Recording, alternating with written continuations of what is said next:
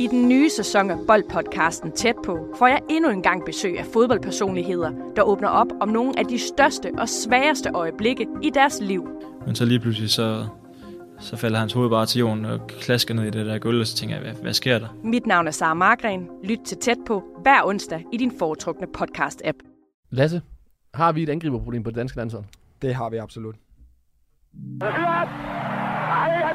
Professionel fodbold handler også om bare at håbe på det bedste. Hvis du sætter Martin Jørgensen helt op foran, så Brian og Michael ind, uh, ind midt for helt op foran, og Ebbe helt op foran. Og Kasper Dahlgaard. Helt op foran med ham også. Dobro jutro, dobro jutro. Det er blevet torsdag den 17. november, og det betyder, at der er tre dage til, at Katar og Ecuador de skal spille åbningskampen til det her VM. Og det er jo et meget øh, specielt VM, som kommer på en utrolig, utrolig kedelig baggrund, hvor mere end 6.500 migrantarbejdere har mistet livet i udarbejdelsen af infrastrukturen til den her slutrunde. Og bag de her tal, der gemmer sig jo utallige historier om ødelagte familier, der er blevet efterladt uden deres hovedforsørger, og alle de her familier på den ene eller anden måde, de kæmper jo for at få en erstatning, øh, og er generelt forvirret over omstændighederne omkring deres øh, nære stød. Vi er jo alle sammen enige om, at det er kummerlige forhold, at den her slutrunde øh, blev spillet under, og den på ingen måde skulle være tildelt Katar.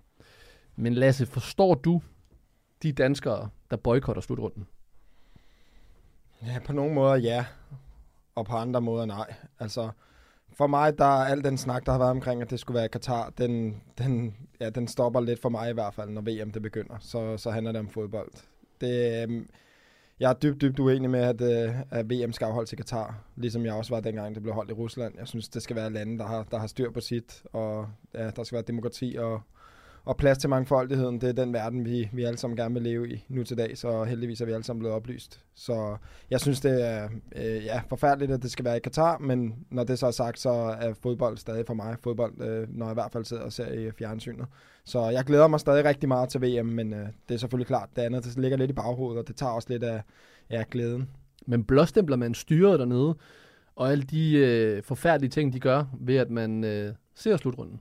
Nej, det synes jeg ikke, man gør. Altså, man kan sagtens være uenig og stadig øh, se til fodbold. Det er jo det er jo det her evige spørgsmål om øh, fodbold og politik blandet sammen, og det er jo mega svært, fordi at jeg tror, at de fleste ville ønske, at øh, for et par år siden, der var alle de store nationer, øh, fodboldnationer gået sammen og sagt, prøv nu siger vi alle sammen ikke ud og boykotter VM, og så, øh, så kunne det godt være, at der var sket en ændring, men øh, nu står vi her, og nu skal VM til at ja, gå i gang, og guderne skal vide, at der har været sket nogle øh, sindssyge ting sidste par år med corona og så videre, og krig også nu. Så øh, jeg glæder mig i hvert fald til at tænde for fjernsyn og få lidt øh, fodboldglæde og se de danske drenge løbe på banen. Og manden, I hørte det her, det var selvfølgelig min medvært, Lasse Don Fonsi. Der kom den, ja. Kommer altid.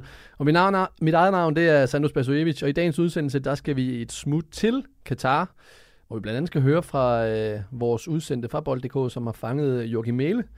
De har jo været nede og tage temperaturen på de danske spillere. Og derudover så skal vi også have kåret de fem bedste angribere til slutrunden. Dem glæder jeg mig til at høre fra dig, Lasse.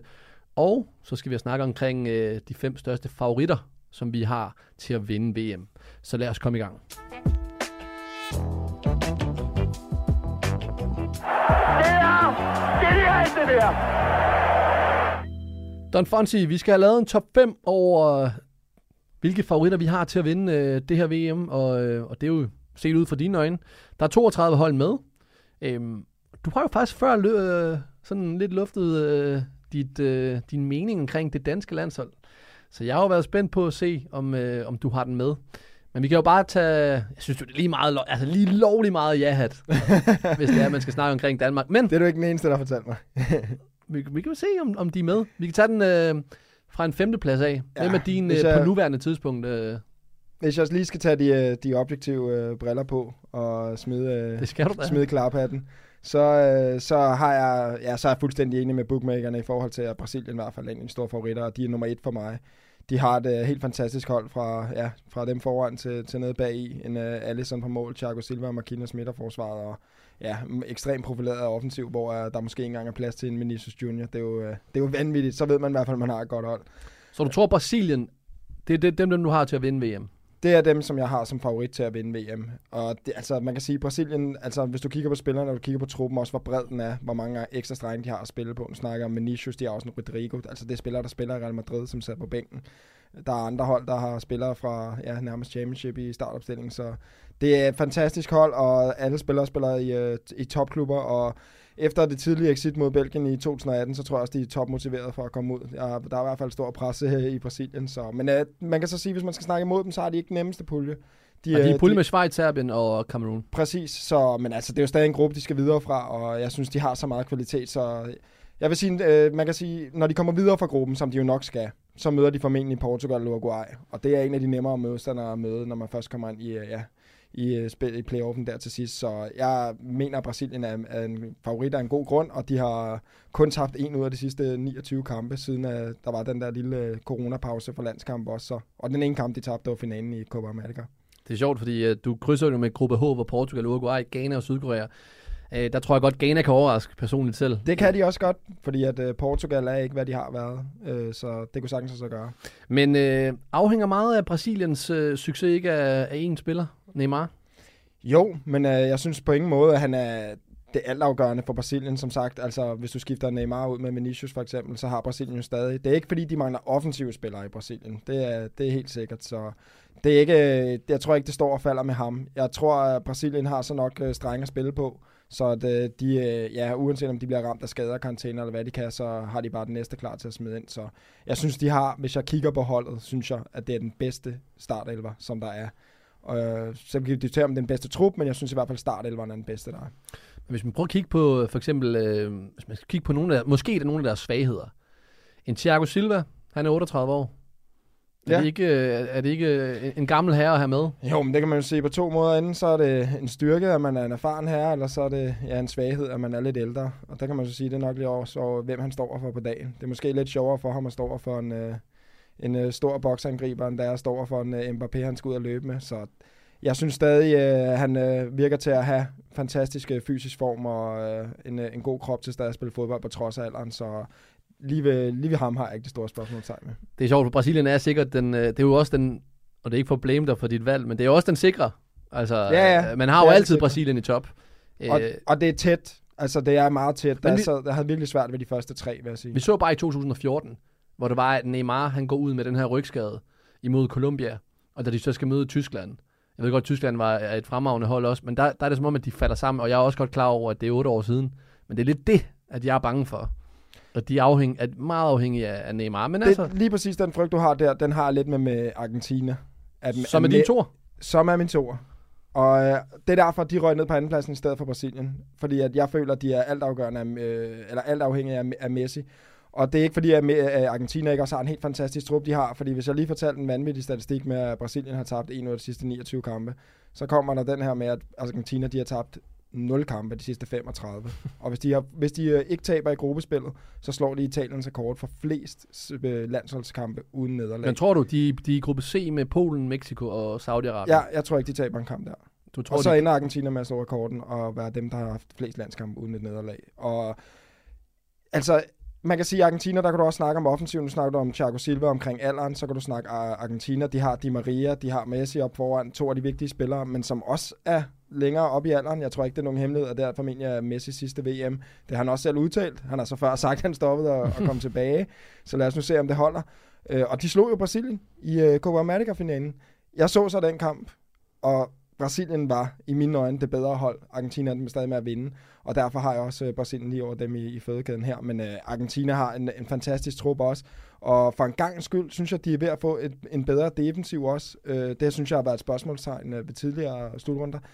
Og lige med Argentina glæder mig sindssygt meget til at se, hvordan de griber turneringen an, fordi at nu har vi jo set de her slutrunder før, hvor man sidder og glæder sig helt vildt, og så bliver de første kampe vanvittigt taktiske. Mm. Og der er nogle hold, der er bedre til at omstille sig til det, og acceptere, at de ikke har bolden. Og så er der andre, som jeg lidt frygter, Argentina kan være ikke så glade for det. Og så ender de med at kunne løbe ind i en anden, øh, ja, et irriterende nederlag i gruppespillet, eller en, øh, en kamp, øh, i, når de går videre derfra, hvor det kan ende med at koste dem. Altså. Men det, der er sjovt ved deres, øh, ved deres hold, det er tit de her sydamerikanske lande, de har rigtig mange spillere fra, de, øh, fra deres egen respektive ligaer, som egentlig slår og bliver udtaget på, altså på bekostning af mange europæere, eller ikke europæere, men at, at deres landes spillere, som spiller i Europa. Øhm, jeg synes jo ikke, når jeg kigger ned over deres hold, at det er helt vanvittigt fantastisk. Altså Nej, det- spillere som Rodrigo Paul, øh, øh, Paredes, McAllister, øh, de har Dybala, som er skadet nu her. Øh, Ja, så, så jeg er helt enig. Og det, og det er det, der er lidt sjovt, fordi at en ting er, at man og kigger på navnene og tænker individualister, hvem springer i øjnene, specielt dem, som du også selv siger, nogle, nogle af dem også fra Sydamerika og så videre, øh, altså som spiller der. Men når vi tænker Europa, vi tænker topligaerne, så er det ikke, fordi der er rigtig mange navne, der springer direkte i øjnene ind. Der er selvfølgelig Lautaro Martinez, Messi, Di Maria og Otamendi, og dem der vi kender. mm. Men kollektiv er sindssygt vigtigt. Og det er blevet sagt tons af gange før, og det er jo også en af styrkerne for Danmark. Øh, nu vil jeg lige nævne dem tidligere. Det er jo det her med, hvis du har et kollektiv, hvor det fungerer, holdet har det godt sammen, øh, de alle sammen er indforstået med, hvordan man spiller, og det, ja, det er bare at køre, så er der de her relationer, som bliver bygget op over noget tid, og det betyder sindssygt meget, og det kan du ikke se på papiret, men det kan du se på banen. Og det er jo det, som Argentina har brugt frugt af øh, ja, de sidste mange kampe. Hvad tror du med det her pres på Messi? Altså, der er jo alle hans medspillere, inklusive ham selv, ja, de, er jo godt, altså, de ved jo godt, at det her det er vel nok sidste slutrunde, VM-slutrunde for Messi. Ja, Så det pres, der ligger på Argentina i forhold til at skulle vinde, de havde jo som sagt igen øh, finalen i 14. De har også haft nogle Copa America-finaler, hvor øh, jeg tror ikke, at Messi er verdens øh, ja, bedste amigo med Gonzalo Higuain, som, øh, som skylder ham lidt. Men presset, kan det blive for meget? Eller er det bare det pres, som Messi altid har levet med? Det er for Messi er det. Altså, så skal det være, fordi presset bliver for stort for de andre, for det gør ikke for Messi. Han har været vant til at presse, har været så kolo enormt øh, hele hans karriere. Så for ham kommer det ikke til at betyde det store, tror jeg. Det kan godt være, at han altså tænker over, at det her det bliver sidste gang, jeg skal spille VM.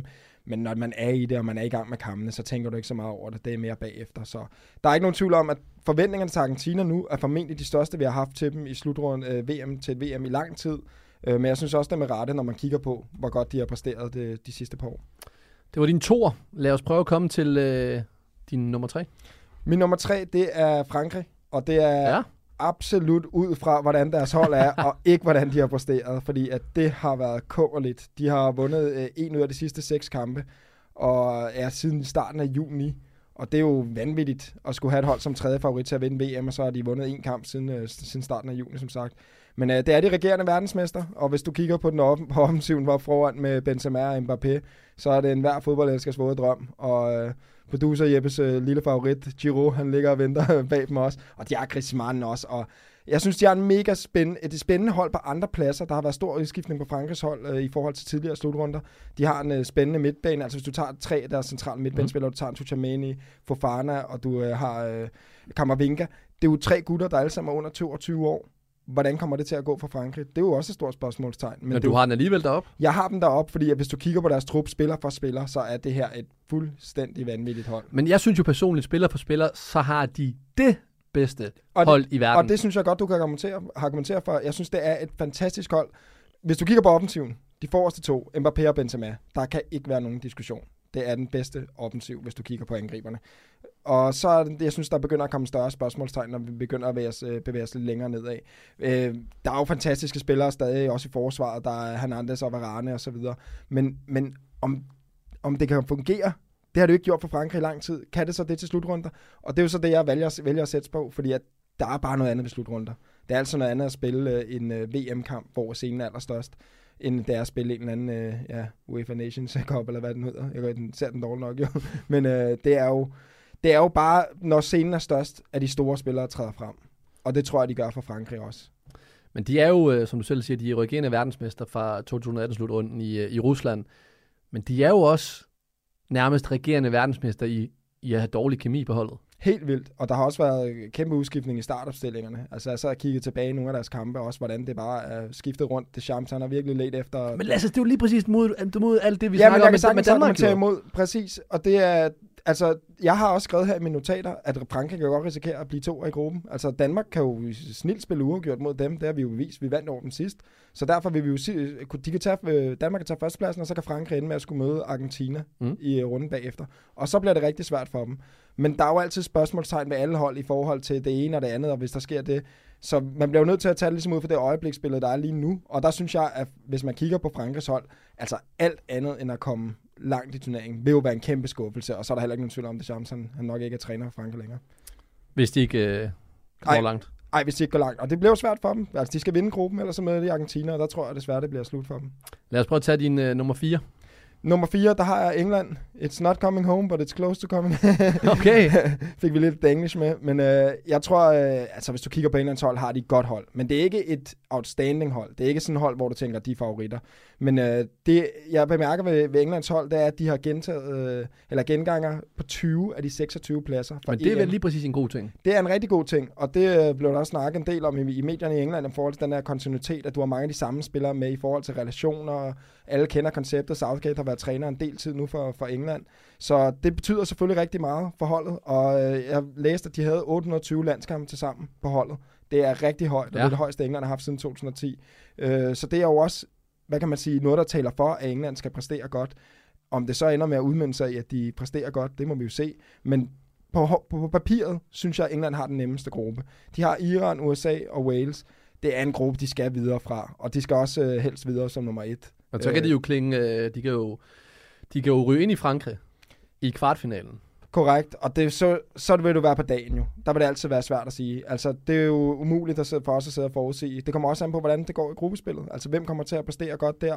Øh, er der et hold, som der måske er ramt af et par skader eller karantæner? Det kan jo være de små ting, der afgør det, fordi de har hold i til hoppen.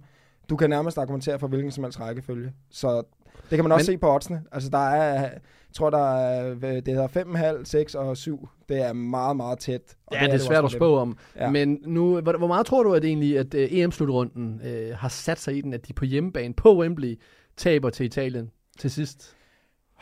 Jamen, det kan man sige. Enten så kan, kan man kigge på den negative side og sige, at man taber en finale, men altså, de tabte også til et, Italien-hold, som havde været rigtig gode i den slutrunde. Og så kan du se på den anden side, at det er, det er positivt, at de nåede til en finale, fordi det var noget tid siden, de havde, de havde prøvet det. Så jeg tror for dem, så tror jeg bare, at det giver dem noget tro på tingene, at de, øh, de kom så langt i en slutrunde.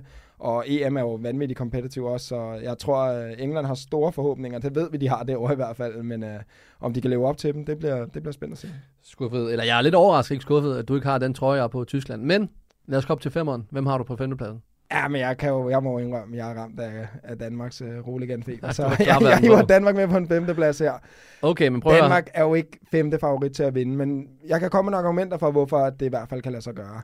Vi skal snakke om dine argumenter lige om lidt, fordi vi skal nemlig have om det danske landshold.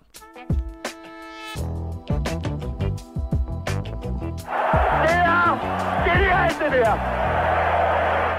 Don Fonsi, han tripper i forhold til at komme øh, ud med sine pointer omkring det danske landshold. Men vi skal faktisk lige tage temperaturen på, øh, på hvad der foregår nede i Katar. Vi har jo øh, vores øh, kollegaer fra Bold.dk udsendt øh, nede i Doha, hvor det er, at øh, de i dag har været nede og få en øh, lille smagsprøve på, hvordan øh, forholdene er, og hvordan de danske drenge de gør det. Og her har vi altså et lille klip med øh, Joachim Mæle. Hvad med en Joachim Vale? Er det noget, folk skal satse på? Øh, jeg tror ikke, jeg var råd nogen til at, til at smide penge efter det, men øh, jeg håber, at jeg kunne, kunne smide et par stykker ind. Øh, Det er også ved at være lidt tid siden. Øh, men jo, selvfølgelig håber jeg på at, at kunne, kunne hjælpe både med mål og sidste. Det han svarer på her, det er, om han bliver dansk topscorer til, til VM-slutrunden. Nu er Mæle jo for Østervrå, så han er en beskeden herre. Men øh, hvis vi for eksempel kigger på øh, Cashpoint, som jo blandt andet sponsorerer din podcast Sats på, så, øh, og kigger på, øh, på oddsene der, så er Eriksen favorit med odds 3, kommer Dolberg med odds 5, Jonas Vind med odds 6, og vi skal helt ned øh, til odds 33 for at finde Mæle. Og nu er det ikke, fordi det hele skal handle om odds, men øh, kunne han ikke godt blive dansk topscorer? Jo, det kunne han måske godt, hvis man kigger på, hvor mange mål han har lavet for det danske landshold. Så han har jo lavet vanvittigt mange mål. Så det er jo også lidt et udtryk for, at vi mangler lidt på, på målscoringer på de offensive pladser. Men Hvem bliver det så? Fordi nu, nu, nu afslører jeg bare lige mig selv. Hvis jeg selv skulle svare, han bliver ikke dansk topscorer. nej, det tror Altså, det jeg gør han ikke. Det er, det, er en, det er en lækker historie, hvis han gør, og Altså, det er sindssygt charmerende, og alle elsker Mæle. Alle elsker Mæle. Det gør han ikke. Men Eriksen, øh, til favorit, det tror jeg heller ikke. Dolberg ude af form. Jonas Vind har heller ikke øh, været super kørende. Så hedder den Breathweight. Jeg er nede i noget Andreas Skov Olsen. Køber du den? Ja, den køber jeg. Andreas Skov Olsen, synes jeg, har været den, der har været øh, bedst form, både for, for klubhold og landshold. Og han har jo været øh, outstanding. Vi, øh, vi har jo øh, nyt at se ham spille sidste på kamp med landsholdet, hvor han har præsteret på allerhøjeste klinge, og han er nok den, jeg vil sige, som jeg synes er farligst af de offensive lige nu i hvert fald. Men er vi i angriberkris på dansk landshold? Jamen, det er vi jo lidt, fordi at øh, dem, der skal ja, spille på den forreste position i midten, de øh, enten spiller ikke så meget, eller så er de kommet tilbage for skader, så det er jo, øh, det er jo et problem. Men man kan også sige centrale, altså andre centrale danske positioner. Øh, Smeichel, som nede i Nice ikke lige frem har gjort øh, prangende, så har vi Delaney Nørgaard. Øh, ufattelig central position. Delaney spiller ikke særlig meget i, øh, i Sevilla. Øh, Nørgaard har været skadet, først lige kommet tilbage nu her til sidst. Og så har vi 9. positionen, hvor, det er, der, er- hvor der også er i tvivl om, hvem der skal spille. Øhm, så jeg sidder og tænker sådan, var chancen for et mesterskab ikke... Nu ved jeg godt, det her det er et VM. Sidste år var det et DM. Var den ikke større sidste år? Relativt Jeg ved set. ikke, om det er, altså jeg ved ikke, hvor meget man skal ligge det. Jeg synes, Danmark har flere strenge at spille på. Jeg ligger ikke så meget i, at Kasper, Kasper Schmeichel ikke har spillet så meget. Han er målmand, og altså, han, øh, han mangler selvfølgelig den der kampform der, men jeg er ikke i tvivl om, at han nok skal præstere. Han er også en erfaren herre, og på den centrale midt, der har vi andre strenge at spille på også, så vi har også lidt muligheder der. Det der er problemet for en angriber, der ikke har spillet lang tid, det er, at han ikke har den selvtillid, som en angriber har brug for, for Mm. at lave mål. Og de lever af at lave mål. Og det har de ikke øh, nogen, af, nogen af dem gjort øh, i, i lang tid, eller i hvert fald ikke kontinuerligt, på grund af, at de enten ikke har spillet af den ene eller den anden årsag, fordi de er blevet fra, eller fordi de har været skadet. Og det er et problem, så jeg føler klart, at angriberpladsen er det største problem lige nu for Danmark. Men lad os bare lige tage den med det samme. Hvem synes du, Danmark skal stille med i den, i den første kamp? Jeg synes stadig, de skal spille med Dolberg. Jeg synes, det har fungeret bedst for Danmark, de kampe, hvor de har spillet med ham op foran. Jeg synes, han er den bedste af dem, og han har spillet alt, alt for lidt i Sevilla. Mm. Og det er altså vel at mærke på et Sevilla-hold, der ligger til en nedrykning i La Liga. Ja, han er jo spået. Han er, de, de, de, der var jo også snak om, omkring, de skulle øh, rive hans lejekontrakt over Ja, og sende ham tilbage. Men altså, jeg, der bliver, der for mig der, der adskiller lidt med landsholdet og klubholdet. Men der er ikke nogen tvivl om, for mig i hvert fald, at hvis en, en Cornelius havde spillet for FCK, og han ikke havde været skadet, Mm. så havde han været det første valg. Det jeg synes han skulle, han skulle spille sig. Fordi han giver os noget. Og det, man skal også kigge lidt på, hvordan kampbilledet, kampbilledet bliver i de her kampe. Og vi har altså to gruppespilskampe, hvis vi lige ser bort fra Frankrig, hvor vi formentlig kommer til at være det dominerende hold og møde et hold, der står lavt på banen. Og så er det altså dejligt at have en stor boksangriber derinde, så man bare kan slå en masse bolde ind i feltet og, og skabe noget ravage. Og det kan man med Cornelius. Men hvis jeg kigger på, hvordan det har fungeret bedst for landsholdet, så synes jeg, det har fungeret bedst, når Dolberg har spillet, og derfor så synes jeg, at han stadig er første valg. Hvad er så dit, øh, dit su- succeskriterie for, øh, for det danske landshold? Altså, hvor langt skal man nå? Altså, Hvor vi det ikke skal, er skuffende. vi skal videre fra gruppespillet, og hvis vi så ender med at blive to, og vi møder Argentina, der ud, så, så er det, hvad det er. Så alt fra, alt fra 8. finalerne, det er egentlig tilfredsstillende. Ja, på grund af den lodtrækning, vi har derefter med at møde Argentina, synes jeg, det er. Der er ikke nogen af os, der kan sidde og kigge og sige, at det er en skandale, vi rød til Argentina. Det, jeg tror, alle håber på, det er, at Danmark kan med at lave overraskelsen og gå videre for gruppespil som nummer et, sådan, så vi kan få det, en lidt nemmere modstander, og derfor øh, komme videre derfra. Og så må man jo se. Altså, vi har jo set, øh, kan man sige, indtil nu her, at Danmark er blevet båret frem af fans i parken øh, til sidste, seneste slutrunde, EM-slutrunde på de forskellige stadion, hvor der også var mange danskere. Øh, Så man kan snakke om, Kasper Julemand, han er jo nærmest blevet slået til ridder af Dannebro øh, sidste sommer, og han blev hele Danmarks sådan her moderne nye leder. Altså, folk inde på LinkedIn elskede jo at lave associationer til øh, erhvervslivet. Øhm, hvor meget tror du egentlig, at hans image det er slået i stykker i forhold til det her VM i Katar? Ikke meget. Det tror du ikke? Nej, det tror jeg ikke.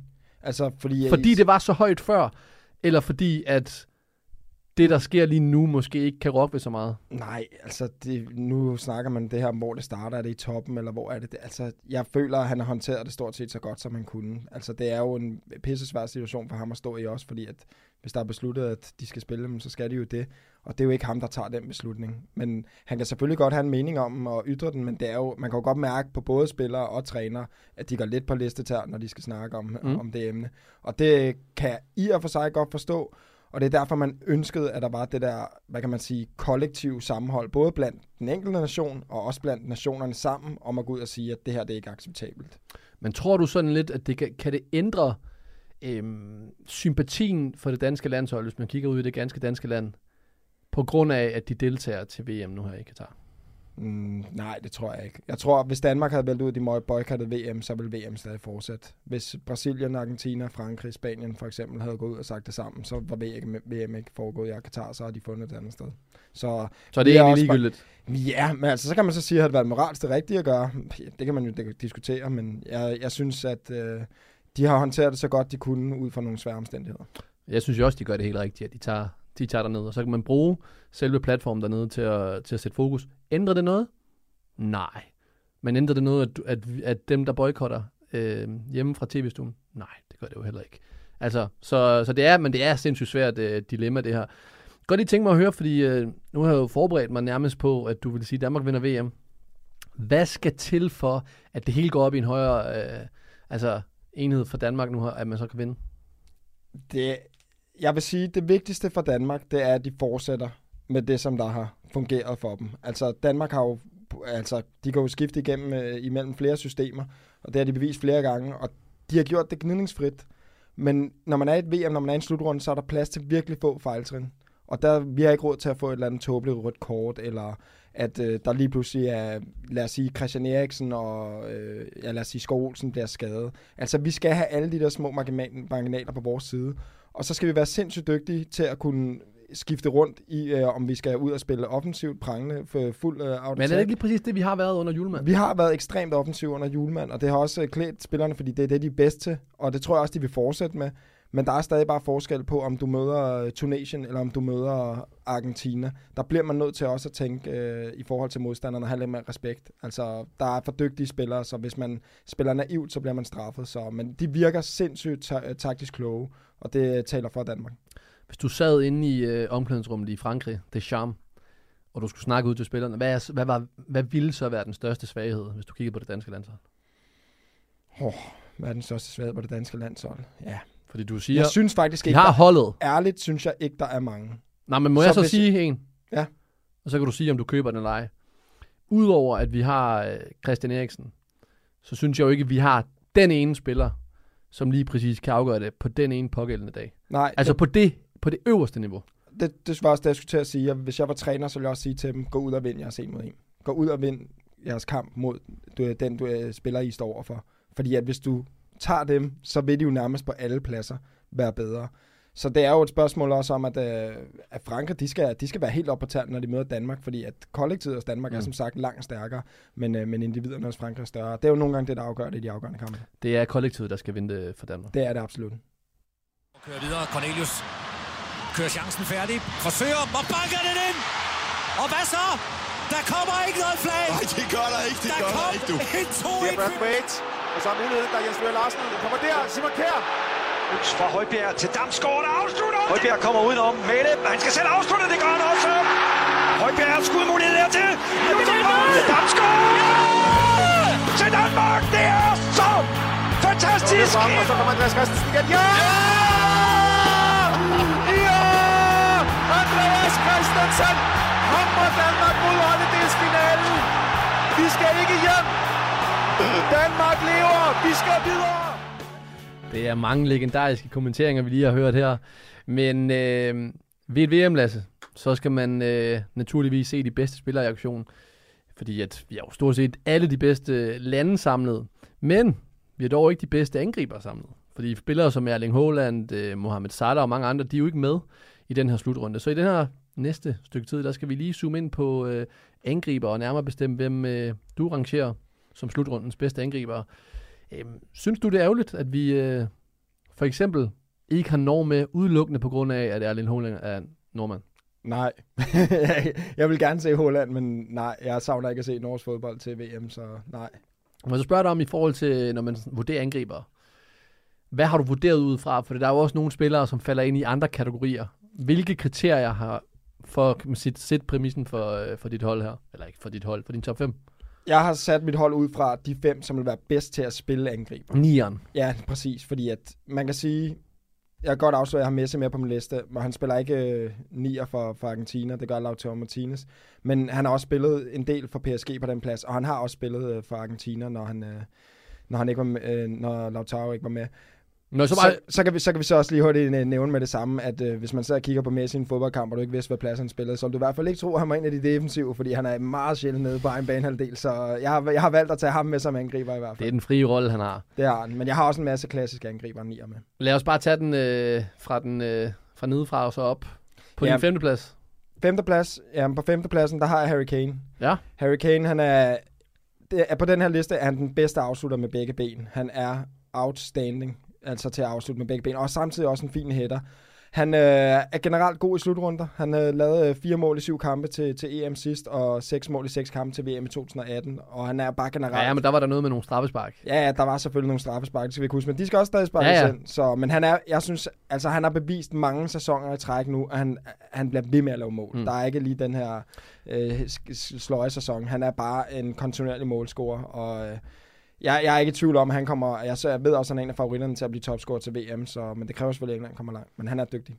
Han har i gennemsnit scoret et mål øh, per VM-kamp, og han mangler jo kun to mål for at øh, udligne Wayne Rooneys 53-måls rekord, øh, som værende den mest scorende engelske spiller gennem tiderne. Det vil han helt sikkert gerne. Får han den under VM? Ja, det tror jeg, der er gode chancer for. Med den pulje, de har, så tror jeg, der er rigtig gode chancer for, at han øh, kan gøre det. Så Harry Kane på en femteplads. Nummer 4. Hvem har du på, noget, på fjerdepladsen? Der har jeg Mbappé. Ja. Og det var rigtig svært med de forreste fire, kan jeg fortælle. Det kommer nok an på, hvilken klub man er fan af, men øh, jeg har Mbappé som nummer 4. Han har lavet øh, 19 mål i de sidste 20 kampe her for, øh, for PSG og, og for landsholdet sammen. Og han er bare en, altså han er uhyggelig hurtig. Altså det, er, det springer direkte øjnene på en, når man ser ham.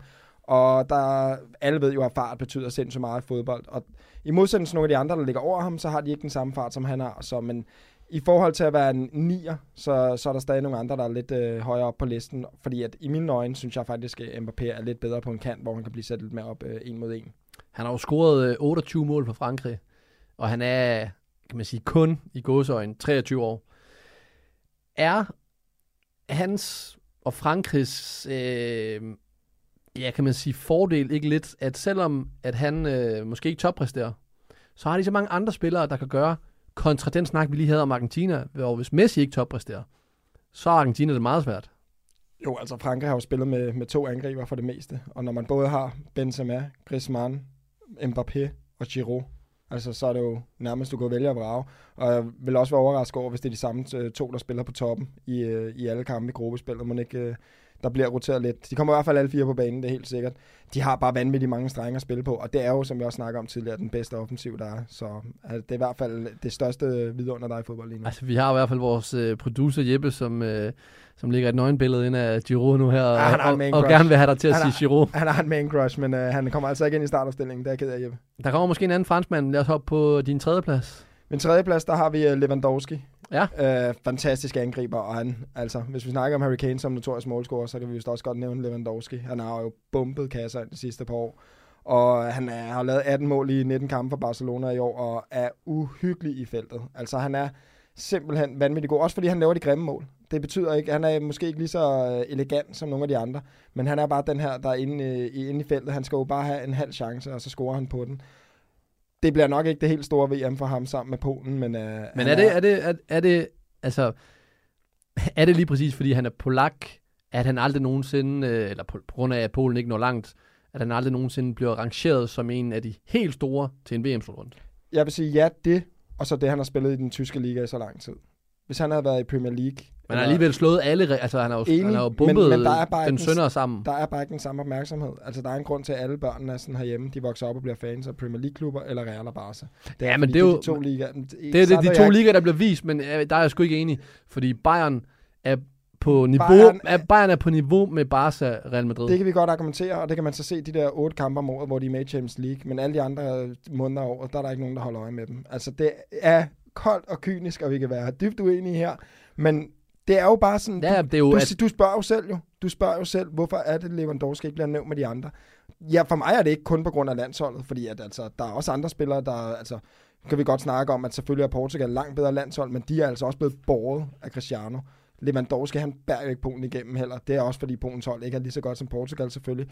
Men han har bare spillet i Tyskland for lang tid. Altså, det er lidt det samme. Nu var der så mange. Nu er jeg selv, nu er jeg selv Real Madrid-fan. Jeg havde mig sindssygt meget over, at Mbappé ikke kom. Både fordi jeg gerne vil have ham til Real, men også fordi, at man vil gerne se dem i en større liga. Altså, du vil gerne se, hvis Mbappé så var skiftet til Premier League, fred være med det.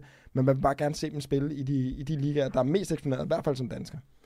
Jeg er ikke enig, for jeg synes Lewandowski er, og jeg synes Bayern er på niveau. Jeg synes ikke ligaerne er enig, men jeg synes bare, hvad hedder det, Bayern i forhold til holdet, der er det sådan rent, der er det på niveau Men det er fordi, du også er en fodboldnørd, skråstrej ekspert, der har fuldstændig Ja, styr på alle ligaer, og hvem, du ved jo hvem der er topscorer i den anden bedste række i Schweiz. Så det, men det gør de normale folk derude ikke. De følger med i Premier League, eller er fans af Real og Barca, som jeg siger. Og så er der selvfølgelig også Serie A, som også er en stor liga, men der, der, den går også lidt under radaren. Det er Schweiz, der spiller Vaduz, som jo deltager i uh, Conference League.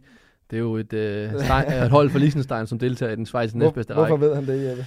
Nå, men det er lidt, uh, lidt noget andet. Lad os uh, komme til din uh, anden plads. Ja, min anden plads, det er som sagt øh, som Messi, som, øh, som jo er en outstanding spiller. Og han har jo fået, en, hvad kan man sige, det synes jeg ikke er forkert at sige, han fik en skidt start i PSG, var både lidt småskadet, og generelt så, så var han ikke øh, i den form, som vi forventede af ham.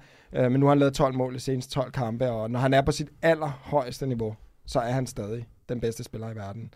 Men som nier, nej. Øh, han arbejder ikke super meget for holdet ellers, så det er også... det behøver nier jo ikke. Det behøver han ikke at gøre, men i moderne fodbold, der gør de det altså. Mhm. Mm-hmm. Der er en meget, meget få hold, hvor nierne ikke stadig skal være en stor del af presspillet, øh, fordi det sætter bare nogle begrænsninger i forhold til spillestilen, hvis du har en mand, som der ikke deltager hver eneste gang modstanderen har bolden. Men øh, han er jo en fantastisk spiller, og altså, det er jo også nemt at argumentere for, at han skulle være nummer et, men øh, der har jeg alligevel en anden. Er han ikke blevet for gammel til at, øh, eller blev han nogensinde for gammel til at ryge ud af sådan, to- sådan en liste her? Fordi det fører mig lidt over til en anden spiller. På din første plads, der har du ikke Cristiano Ronaldo. Ej, det kan jeg godt afsløre, jeg har. Det er jo lidt vanvittigt, at vi sidder her i, øh, i øh, 2022, og Ronaldo, der har præget sådan en liste her i så mange år, ikke er med. Men jeg vil bare gerne lige høre dig i forhold til hans, nu her, det der sker med Ronaldo lige nu her. At det, øh, ja, det er ikke lidt vanvittigt at se på i forhold til hele hans eftermæl. Jo, som jeg selv sagde øh, tidligere, så er jeg Real Madrid-fan, og jeg synes, det er vanvittigt ærgerligt at, at skulle se ham på den her måde være med til at ja, smadre sit eftermæl, fordi at han har jo haft en fantastisk karriere, og man kan altid diskutere frem og tilbage, om Messi eller ham har været den bedste nogensinde. Men jeg forstår ikke, hvad han får ud af det lige nu. Det er, jo, det er jo tydeligt at se, at han er vanvittigt frustreret over situationen, og det tror jeg, der er flere, der kan forstå. Og jeg, United og Ten Hag har selvfølgelig også en andel i det. Men altså, det er jo ikke anderledes, end at træneren sætter med det hold, mm. som man tror, der har størst chancer for at vinde. Og der har han så ikke vurderet, at Ronaldo skulle være med. Om det så er, fordi han føler, at han fylder for meget, eller han bare ikke har niveauet mere, det ved jeg ikke. Men altså, vi står lige foran en slutrunde, og så er der et transfervindue bagefter, hvor Ronaldo kan smutte. Jeg synes, det er vanvittigt dumt af ham at, at smække med døren på den her måde. Og jeg har ikke set mange øh, på de sociale medier, der sympatiserer med ham, så jeg tror, han øh, synes, det var en pissegod idé, da han havde det interview, men øh, jeg tror, han fortryder det nu. Ja, Piers Morgan-interviewet, som altså kom ud, kom ud i går i forhold til den her udsendelse. Det er så ikke din første plads. Hvem har du på din øh, første plads over den bedste angriber, der deltager til slutrunden? Ja, nu er der selvfølgelig lige et men med ham, der er, om han er 100% klar. Men sådan er det, så er Benzema den bedste angriber i verden. Ballon d'Or. Ballon d'Or-vinderen, og han har haft et... Altså, var der nogen, der så Champions League inden sommerferien, da Real Madrid vandt Champions League, hvor sindssyg han var. Han havde jo de her kampe, hvor han blandt andet mod PSG laver tre mål på ingen tid, og altså han, han var jo den altafgørende spiller for Real Madrid i forhold til at vinde både Champions League og La Liga. Han laver 15 mål i Champions League og 27 mål i La Liga. Og så er han måske af de angriber, som jeg har her, den mest komplette. Altså han er sindssygt dygtig i feltet, sindssygt dygtig at afslutter, men samtidig også rigtig dygtig til at vandre rundt på banen på de år, øh, ude på kanterne osv., og, og være med til at danne overtal. Han har et fantastisk blik for spillet, og også god til at sætte sine holdkammerater op. Og så har han bare den der coolness, når han kommer i de afgørende øjeblikke. Jeg tror, jeg læste uh, inden finalen sidste år, at han havde øh, fem expected goals på det tidspunkt. Han havde lavet 15 mål. Det er jo bare et udtryk for, at når man får chancen, så, øh, så skyder man den ind. Så uh, han er for mig den bedste nier, der er i verden lige nu. Uh, men uh, må vi se, om, uh, om han er 100% klar. Hvis han ikke er det, så, så er der i hvert fald nogle andre på listen længere ned, der overhælder. Dagen efter VM-finalen, der fylder Benzema 35 år. Hvorfor tror du, at det har taget ham så lang tid, så mange år, at nå til det øh, højdepunkt i karrieren, hvor han kan kalde sig øh, verdens bedste fodboldspiller? Jeg tror, øh, med ham nu taget i mente af den situation, han også havde med hans, hans landsholdskammerat, nu kan jeg ikke huske, hvem det var, hvor han også øh, lavede nogle dumme ting. Jeg tror, han- han er blevet moden i en sen alder. Og udover det, så havde han i Real Madrid øh, Ronaldo ved siden af sig, som var med til at i hvert fald gøre, at han måske ikke kunne udfolde sig helt, fordi at guderne skal videre, hvis, øh, hvis øh, Ronaldo han ikke fik bolden hver tredje sekund, så stod han og brokkede sig. Så jeg tror nogle gange godt, det kan lægge en dæmper på holdkammeraterne at have sådan en som Ronaldo ved siden af sig. Og så øh, lige siden pilen har peget på ham, jeg kan selv huske, at øh, der var meget diskussion om, hvorvidt Benzema han ville kunne, kunne ja, overtage øh, tøjlerne på, på angriberpladsen, men det har han jo vist, han kunne. Han har jo været outstanding. Det er spilleren, du nævner, som han havde noget med. Det var Mathieu Valbuena, Ja, det er korrekt. som han havde det her beef med. Men super, så har vi fået øh, din top 5 over angriber til det her VM.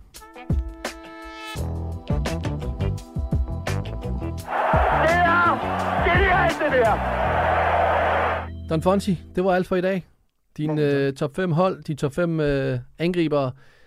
Du har jo din egen podcast, hvor du er vært sammen med Ja. Nikolaj Bisgaard. Sats på. Hvad, øh, hvad har I til os næste gang?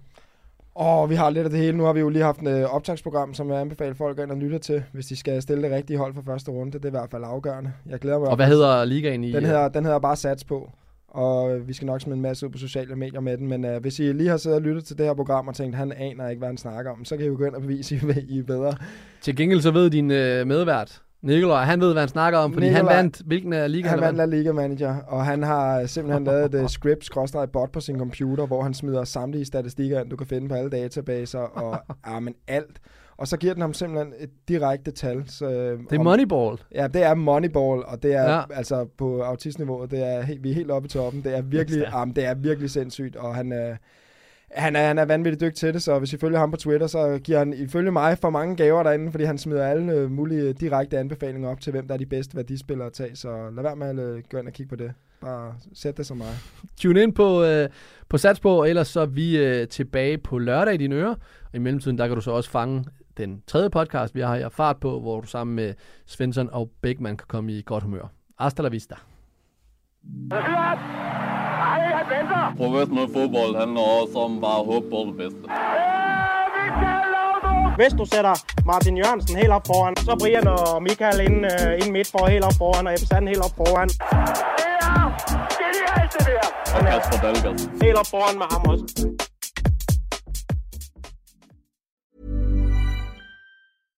Tired of ads barging into your favorite news podcasts? Good news. Ad-free listening on Amazon Music is included with your Prime membership.